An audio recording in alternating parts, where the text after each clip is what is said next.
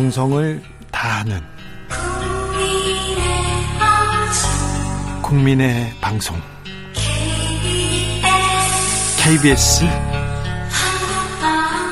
주진우 라이브. 그냥 그렇다고요. 청년의 포부와 패기로 대한민국 정치를 새롭게 하자. 청년의 시선. 요즘 정치 2030 청년 정치인 어벤져스입니다. 청벤져스 각자 소개하고 시작하겠습니다. 네, 안녕하세요. 더불어민주당 비대위원 권지웅입니다. 네, 안녕하십니까. 국민의힘 김용태 최고위원입니다. 네. 앞으로는 인사도 김용태 최고가 먼저 해야 된다. 아, 네. 네. 그렇게. 여당 여당이 바뀌었습니다. 네, 맞습니다. 네. 김용태 최고? 예, 네. 예. 네. 김용태 최고 윤재순 비, 비서실 비서관한테 또 한마디 하셨더라고. 뭐 저는 그렇게 생각합니다. 뭐 인사에 있어서 뭐 결정을 하는 데 있어서 잘한 결정이 있을 수 있고 잘못한 결정이 있을 수도 있는데 제일 나쁜 것이 느린 결정이라고 생각합니다. 대통령실에서 윤재순 비서관을 둘러싼 여러 가지 논란들이 지난 주말부터 계속 있었는데 여러 차례 방치하면서 원론적인 입장을 계속 되풀이하면서 지켜보겠다라고 말씀하시면서 오히려 논란을 더 키웠다고 생각되고요. 그렇기 때문에 어떤 결정을 하든 뭐 경지를 하든 아니면 계속 안고 가든 어, 어떤 결정을 하든 사과가 선행돼야 된다고 생각하고 있고 네. 거기서 국민의 설득을 구하는 과정이 필요하다 생각합니다. 네. 저는 뭐 사과 정도로 끝날 게 아니라 공정과 상식의 기준에 안 맞잖아요. 그러니까 이거는 임명하기 전에 이미 충분히 알 수 있었던 내용입니다. 이제 공식적으로 감사가 있었고 성비위 관련한 문제가 있었던 것이고 징계성 조치도 두 번이나 있었고 그리고 그 외에도 보도된 걸 보면 막 발언이 엄청 저는 심각했어요. 그러니까 스타킹을 안 신고 다니는 어떤 여성분에게 뭐 속옷은 입고 다니냐는 둥. 아이고. 그리고 뭐 예를 들면 러브샷 할 때 뭐 옷을 벗고 오라는 등 뭐 이런 사실 지금 상규상으로 봤을 때 말이 안 되는 행동을 했던 사람인데 그래서 심지어 공식적으로 징계까지 받았던 사람을 임명했다는 것 자체가 완전히 그 국민의 눈높이를 완전히 무시한 조치라고 저는 생각합니다. 절대 임명해서는 안 된다고 생각합니다. 좀 그렇죠. 오늘 또, 또 많이 나왔어요. 생, 좀 하나니까 뽀뽀해주라 이런 얘기도 조금 국민의 눈높이하고는 아주 먼데 아, 김영태 최고 얘기처럼 좀 빠른 결정이 필요하지 않나 이런 음. 생각도 해 봅니다. 자, 오늘은 어떤 얘기 팬덤 정치에 대해서 얘기해 보려고 합니다. 네, 어떻게 생각하십니까, 권지웅?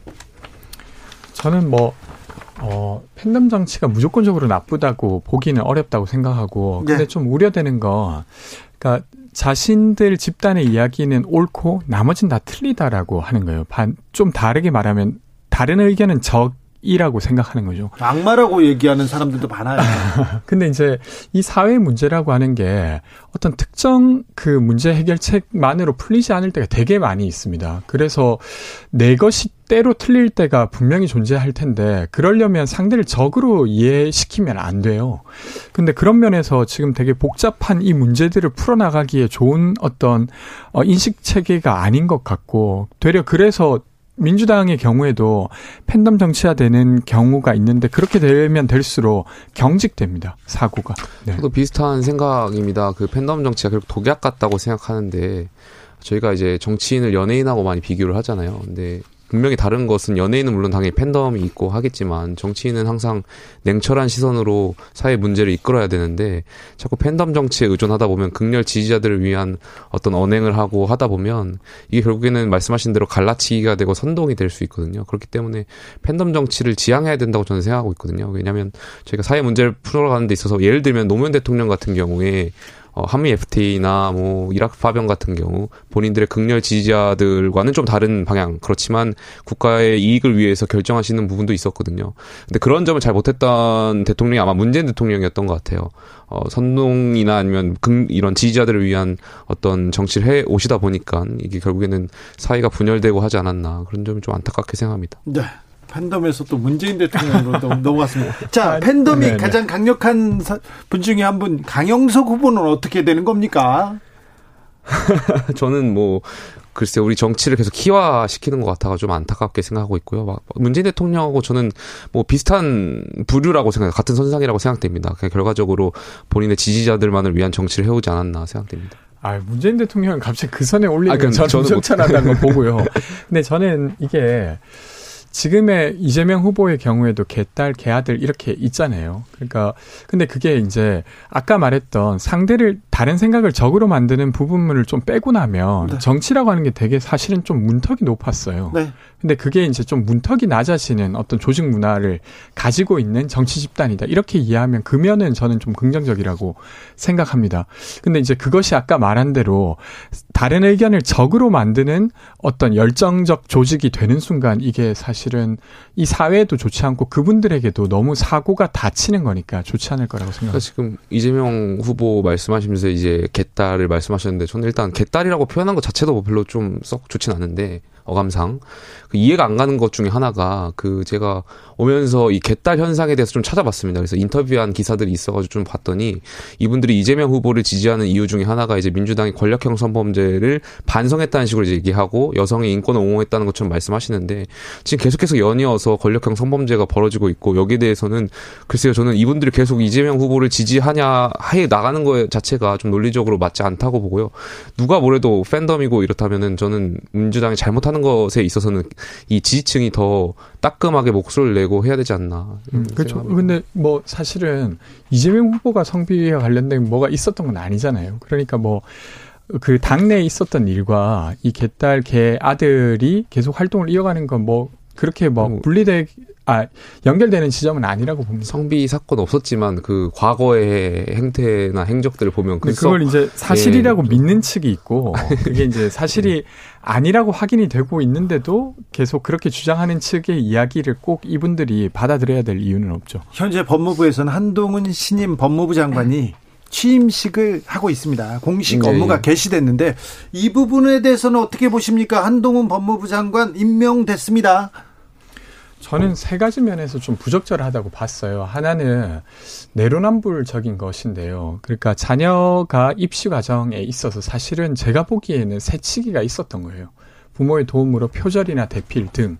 근데 그것이 정확히 사실인지 아닌지까지는 아직 확인되었지만 반대로 그것이 거짓이라고 확인되지도 않은 채로 임명을 했다는 게 하나고 두 번째는 법무장관인데 사실은 그 의혹을 제기하는 그 해당 기자를 고소했어요.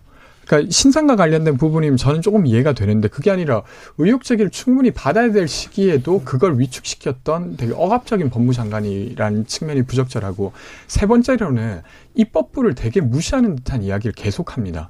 그러니까 뭐 야반도주라고 표현한다든가 입법 과정을 그리고 청문회 내내 사실 입법부의 어떤 절차가 본인이 보기에 부적절하기 때문에 마치 그렇게 만들어진 법은 지키지 않아도 되는 것처럼 이야기를 해요. 근데 그런 면에서 그런 내각 후보, 내각 국무위원이 서게 되면 사실은 계속해서 충돌이 있지 않겠습니까? 뭐세 번째 말씀하신 그 뭐 입법부를 무시하는 듯한 태도를 보인다고 말씀하신 건 좀 오해인 것 같고요. 어제 대통령께서 시정 연설에서도 의회 민주주의를 강조하셨듯이 아마 내각의 음. 많은 장관들께서도 의회 민주주의 입법부를 굉장히 존중하고 있을 거라고 저는 생각합니다. 그렇기 때문에 그건 좀 오해라고 말씀드리고요. 그다음에 법무부 장관 후보자가 그 기자 고소한 거에 대해서는 뭐 법무부 장관 이전에는 저는 당연히 개인의 어떤 권리 차원에서 하실 수 있다고 보는데 이 부분은 아마 장관께서 좀 현명한 판단하시지 않을까 생각합니다. 뭐 제 개인적인 생각이지만 이 장관 장 관이 되셨으니까 아마 어, 뭐, 취하를 하시든지 하시지 않을까에 대한 생각도 있고요. 전 전반적으로 함동훈 법무 후보자의 인정을 보면서 지금 말씀하시는 그런 의혹들이 저는 뭐, 잘못됐다는 것을 좀 보지는 못했던 것 같습니다. 어, 그렇기 때문에 저는 이번 인선에 있어서 뭐, 적절한 인선이라고 보고요. 앞으로 어, 법무 행정에 있어서 잘해주실 것이라고 믿고 있습니다. 그러니까 뭐 이제 한동훈뿐만 아니라 정호영 후보라든지 아니면 지금 이시원 공직기관 비서관이라든지 총무비서관까지 고려하면 정말로 나중에 설명이 될까? 상식 기준으로 처음 출발한 내각의 구성, 대통령실의 비서관, 전 나중에도 설명 안 될 거라고 생각하고 이게 두고두고 발목을 잡을 거라고 생각합니다. 약간 국민의 눈높이 그리고 공정과 상식에서는 좀 벗어나는 거 아닌가 그런 지적도 있으나 민주당이 효과적으로 이런 후보들의 또 좀 뭐 결함 이 후보들의 좀 문제점을 좀 부각하는 데는 좀 실패한 것 같아요. 그 이제 대표적으로 한동훈 그 법무장관 후보 청문회에서 민주당 의원들이 좀 부적절하게 질의했던 것은 저도 좀 아쉽습니다. 아, 제가 생각했을 때 부적절한 정도가 아니라 김남국 의원하고 최강 의원은 저는 해당 행위를 했다고 생각해요. 민주당 입장에서. 민주당에 해를 끼쳤잖아요. 저는 이거는 강하게 엄벌하셔야 된다고 생각합니다. 지도부에서. 인청을 되게 희화시켰고. 네. 저는 이제 하기 전에 그러니까 인청 하기 전에 조금 더 검토하셨으면 어땠을까 이런 생각이 네. 여전히 듭니다. 어, 자 내일이 5.18 광주 민주화 운동 기념일입니다. 어, 김채국께서도 내려가시나요? 예, 저는 내일 아침 일정 끝내고 내려갑니다. 아, 그래요? 예. 바로 회의를 하고 다 가, 지도부가 다 갑니까? 지도부랑 의원들께서는 특별 열차를 다 해서 109명 전원 가는 걸로 알고 있습니다. 그렇습니까? 예. 네. 가셔서 대통령께서도 가시는 걸 원하고 있고 또 전원이 갑니까? 예, 국회의원 전원이 가는 걸로 제가 오늘 오전까지는 그렇게 이야기를 들었는데 전원이 가서 예. 네. 저는 저, 그 5.18에 대해서는 저희 당이 계속해서 더 강조할 필요가 있다고 음. 보는 게 과거에 저희가 부적절한 언행으로 자기 부정을 했다고 생각합니다. 왜냐하면 저희가 김영삼 대통령을 배출한 정당이고 YS가 5.18 민주화 운동을 어, 승격하면서 실질적인 보상을 해왔던 분인데 이분들 이분이 해왔던 그런 DNA가 있는 정당으로서 과거에 5.18 망언을 했던 거에 대해서는 좀 굉장히 부적절했다 생각하고 진정성 있게 계속 다가가야 된다고 생각합니다. 저는 국민의힘 내부에서 김용태 최고처럼 생각하는 사람들 더 많아졌으면 좋겠습니다. 네. 근데 이번에 사실은 강원도지사 공천을 한 걸 보면 김진태 의원 전 의원을 공천했어요. 네. 그러니까 3년 전만 해도 5.18에서 우파가 밀리면 안 된다. 그리고 막 되게 존경하는 사람으로 지만원 씨를 지목했던 그 사람이 이번에 사과하듯이 슬쩍 하고 이제 공천이 됐어요. 저는 국민의힘이 여전히 실질적 조치 안 하고 있구나 싶고 또 하나 더는 민주유공자법이랑 부마항쟁 그 관련자를 유공자로 인정하는 법이 계류돼 있습니다. 근데 특히나 부망쟁 같은 경우는 국민의힘에서 먼저 발의를 했어요. 근데 이 두 법안이 사실은 통과되어야 되는데 이걸 막고 있는 게 국민의힘입니다. 그래서 저는 5.18을 제대로 인정한다고 하는 건 한국 사회의 어떤 민주화 운동을 제대로 인정하는 것이고 그렇다고 하면 나머지 민주화 운동 역시도 인정했으면 좋겠는데 그런 조치가 없이 그냥 거기 가서 의원들 다 같이 앉아 있는다? 저는 어떤 면에서는 좀 기만처럼 보일 수도 있다고 생각합니다. 네. 김진태 저희 후보 관련해서는 뭐 과거에 본인이 잘못했던 부분이 있으니까요. 앞으로 계속해서 진정성 있게 나가가셔야 된다고 생각하고 있습니다. 저도. 네.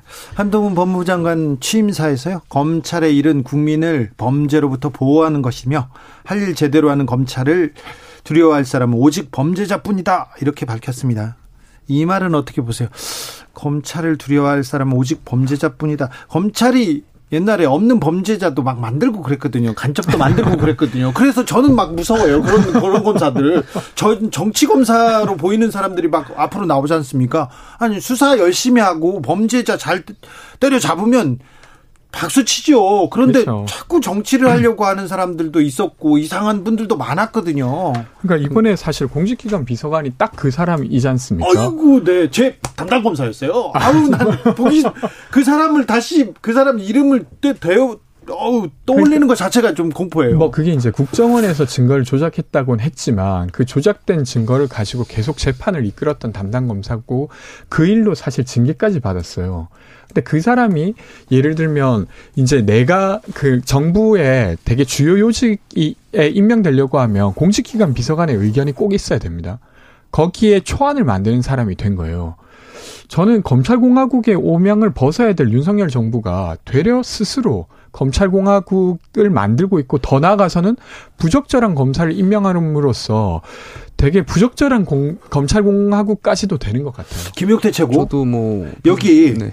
검찰 그리고 내각에 너무 많은 검찰 인사들이 있고 거기다가 또 대통령과 친한 사람, 친한 검찰들이 우르르 이 정치권에 배치되는 거는 좀 우려하는 사람이 있습니다. 어, 많이 우려들 하십니다. 왜냐하면 대통령이란 자리가 많은 각계각층의 다양한 직업으로부터 많은 이야기를 듣고 균형 가진 시각을 가지고 필요가 있다고 하는데 이제 한정된 직군을 통해서 이제 조언이나 이런 정보를 얻게 되면 어, 편향된 생각하실 수 있다라는 지적이 있을 수 있다고 보는데요. 다만 저는 일단 뭐이 검찰 공무원 대통령께서 오랫동안 같이 호흡 맞춰왔던 분들과 또 같이 일을 하면서 또 긍정적인 부분도 있다고 봅니다. 그래서 너무 처음부터 우려하는 시각을 보실 필요는 없이 좀 지켜봐 주시면. 근데 우려가 되지 않습니까? 조작된 증거로 재판을 이끌었던 검사. 그러니까 그 부분에 있어서도 저도 뭐 당연히 윤석열 정부가 자유를 존중하는데 이제 말씀하신 대로 인권을 어 뭐 자유를 개인의 자유를 어 잘 못했던 그런 전례가 있었던 분을 비서관을 앉히는 것 자체가 저는 여기에 대해서 국민들께 좀 납득할 만한 설명이 있어야 된다고 생각합니다. 그러니까 네. 납득할 만한 설명은 그냥 친하다 말고는 지금 설명이 안 되는 것 같아요. 네.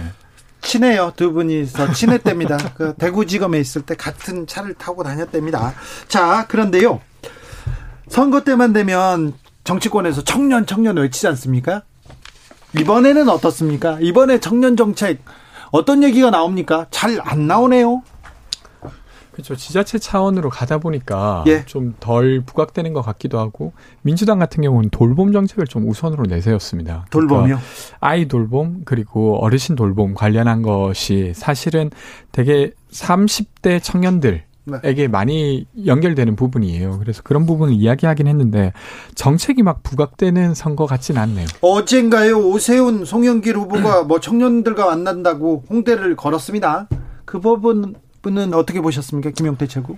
뭐 저는 당연히 2030도 우리 사회에 많은 그 숫자를 차지하는 유권자고요. 이분들의 생각을 전달하고 또 이분들의 생각을 읽는데 정치로서 가장 중요한 부분이라고 생각합니다. 그렇기 때문에 뭐 앞으로 이런 행보가 더 많아졌으면 좋겠고요. 저는 잠깐 소개하자면 어제 저희 경기도지사 김은혜 후보께서 청년 정책을 여러 가지 발표했습니다. 그 중에 하나가 이제 원가 분양 주택, 원가 주택을 경기도 25만 개, 그다음에 임대 주택을 2만 호를 더 공급하겠다고 강조 하셨고 또 전역 지원금, 장병 전역 지원금 100만 원을 지급하겠다 말씀하셨으니까요. 많은 유권자, 경기도에 계신 유권자분들께서 이번에 경기도지사의 선거에 공약 같은 거 잘 비교하시고 현명한 선택을 하셨으면 좋겠습니다. 딱 또 경기 공약 가져왔네요. 아니 이번에도 병사 월급 200만 원처럼 또 어기시는 거 아닙니까? 경기지사 그러니까 경기도에 있는 사람은 저렇게 병사들 어뭐 전역할 때 돈을 준다. 네, 예, 네, 알겠습니다. 1281님, 정치가 내 편 아니면 무슨 원수 다르듯이 무조건 반대만 하니까 정치는 내가 바르다가 아닌 바르게 협의해가는 협치인 것인데 정치 수준이 좀 아쉽습니다. 이렇게 안타까워 하셨고요. 조성빈님께서는 팬덤도 좋은데 맹목적이기보다 자기가 좋아하는 정치인이 올바른 방향으로 갈 수 있도록 검증하고 검증도 요구하는 것도 건강한 팬덤 아닌가 이렇게 그쪽으로 지향해야 될 것 같습니다. 이렇게 생각합니다. 당 차원에서 당 차원에서 청년 정치인들 잘 활동하고 잘 활용하고 있다고 보십니까, 권지웅? 아, 이번에 저희가 원래 청년 공천 30%를 하려고 했는데 네. 지금 결과가 나왔는데 좀 거기에는 미치지 못해요. 근데 그래도 한 600명 가까이 되거든요. 아, 이번에 선거에 나온 네, 분들이 네, 네. 그리고 이번에 저희는 또 청년들을 가번에 배치하려고 하는 지침 같은 게 있어 가지고 아마 당선율은 더 높을 걸로 보입니다. 그러면 이제 과거는 과거와는 달리 좀 젊은 정치인들이 지방 의회에 들어가게 되는 거예요. 그래서 저는 좀 기대가 크고 저는 이번 주 목요일부터 그런 청년 정치인을 지원하러 지역을 돌아다닙니다. 그래서 그분들이 선거 과정에서 좀 잘 부각되고 검증받을 수 있도록 애써 보려고 하고 있습니다. 선거 때 청년들 참 막막하고 힘든데 그죠? 맞아요. 진입이 너무 힘들어요. 맞습니다. 뭐 실질적으로 저도 이제 여러 지역을 돌아다니다 보면 많이 현실적으로 뭐 돈에 대한 문제라든지 뭐 많은 지원을 많이 이야기하시는데 뭐 거기에 좀 저희가 이렇게 노력할 수 있는 부분 보답할 수 있는 부분이 많이 적어서 좀 안타까운 마음 가지고 있습니다. 네. 선거 때 청년들 지원하겠다 이런 정책들 막 쏟아지지 않습니까? 예. 근데 선거 끝나면 좀 사라지는 게 많았는데 끝나고 좀 성공적으로 이거는 자리 잡았다 이런 정책이 있습니까? 지금 저희 어쨌든 저희 그 이번에 병사 월급이 좀 뭐 당초에 이제 취임 즉시 즉시 이행하겠다는 거였는데 어쨌든 이 과정에서 공약이 좀 어, 늦춰지긴 했지만 저는 이거는 장병들한테 정당 권리를 보상할 수 있다는 점에서 좀 높게 평가하고 싶습니다. 네. 그 뭐 이 아직 대선 이후로 집행되었다고 보기는 지금은 어려우니까 그렇게는 아닌데 뭐 그래도 청년 서울시 청년 수당이라든지 뭐 이런 것들은 그런 어떤 청년들이 만든 정책이었어요. 예. 그래서 그런 면에서는 좀 청년들의 목소리가 유의미하게 정치권을 통해서 행정으로 반영되는 이런 사례들은 저는 꽤 있었다고 생각합니다. 네. 네. 지금 당 내에서 뭐 여당도 그렇고 야당도 그렇고 성추문 성비 사건 계속 얘기 나오는데 좀 당내에서는 어떤 목소리 나옵니까? 그러니까 저희는 엄청 심각하게 이걸 보고 있고요. 그러니까 일이 일어난 거 자체에 대해서 송구스러움도 있지만 무엇보다 이걸 어떻게 잘 처리하느냐가 저희의 과제인 것 같습니다. 그래서 지금 당내에서는 최고로 할 수 있는 조치로서 제명을 했는데 네. 국회의원직을 유지하는 것 또 사실 부적절하다는 의견이 민주당 내에서도 많이 있습니다. 박안주 의원의 경우는. 네. 그래서 윤리특위에 지금 제소해 놓은 상태고 아마 윤리특위에서 자문위를 열게 돼요. 네. 외부위원으로 구성된 여기서 의견이 들어오면 윤리특위를 잘 가동해서 저는 적절한 조치를 늦지 않게 하는 게 민주당이 앞으로 해야 될 일이라고 생각합니다. 국민의힘은 내부의 음. 성비 사건에 대해서는 어떤 얘기 나옵니까? 뭐 저는 뭐 민주당의 지금 권력형 성범죄랑 저희 당은 당 대표를 향한 성 의혹 관련해서는 좀 다르다고 보고 있고요. 왜냐하면 어, 피해자가 없고 뭐 당 대표는 부인을 하고 있기 때문에 사실관계를 확인하기가 굉장히 어렵고 지금 경찰에서 수사가 진행 중이니까 이 부분에 있어서 수사가 끝나고 나면 여기서 혐의가 없든 뭐뭐 뭐 여기에 적당한 뭐 징계 절차가 있다면 필요하다면 네. 하, 하면 되지 않을까 생각하고 있습니다. 저기 당내 윤리위나 그런 게 꾸려지지는 윤리위는 있는데 이것이 어려운 것이 수사가 하기도 전에 윤리가 판단하는 건 굉장히 어렵죠. 아, 그러니까 증명하기 어려운 문제니까요. 네.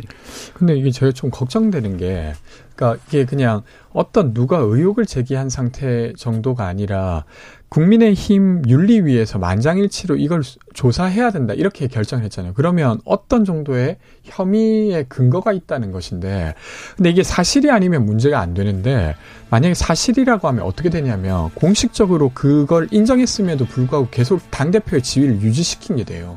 그래서 저는 좀 우려스럽긴 합니다. 빨리 뭐 해결하겠죠? 처리하겠죠? 예, 예. 네. 김용태, 권지웅 두 분 오늘도 감사했습니다. 감사합니다. 네, 요즘 정치였습니다.